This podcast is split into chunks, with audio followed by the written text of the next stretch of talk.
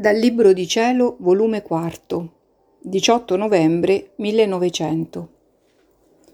L'unione del cuore con quello di Gesù fa passare allo stato di perfetta consumazione.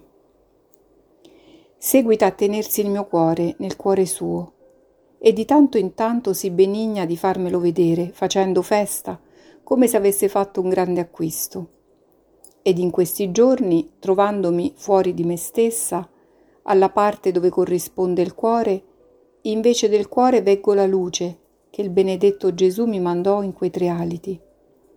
Onde, questa mattina nel venire, mostrandomi il suo cuore, mi ha detto, Diletta mia, quale vorresti, il cuore mio o il tuo? Se tu vuoi il mio, ti converrà più soffrire.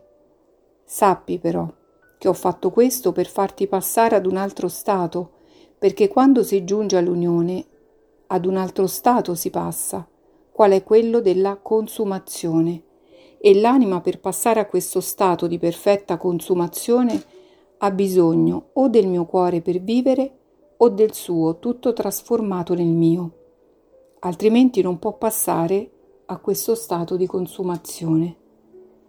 Ed io tutta temendo ho risposto, dolce amore mio, la mia volontà non è più mia, ma vostra. Fate quello che volete e io ne sarò più contenta.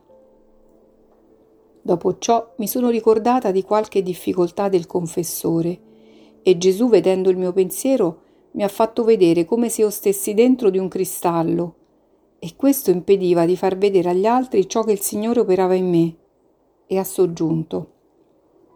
Allora si conosce il cristallo e ciò che dentro contiene, solo che ai riverberi della luce. Così è per te. Chi porta la luce della credenza toccherà con mano ciò che io opero in te. Se poi no, scorgerà le cose naturalmente.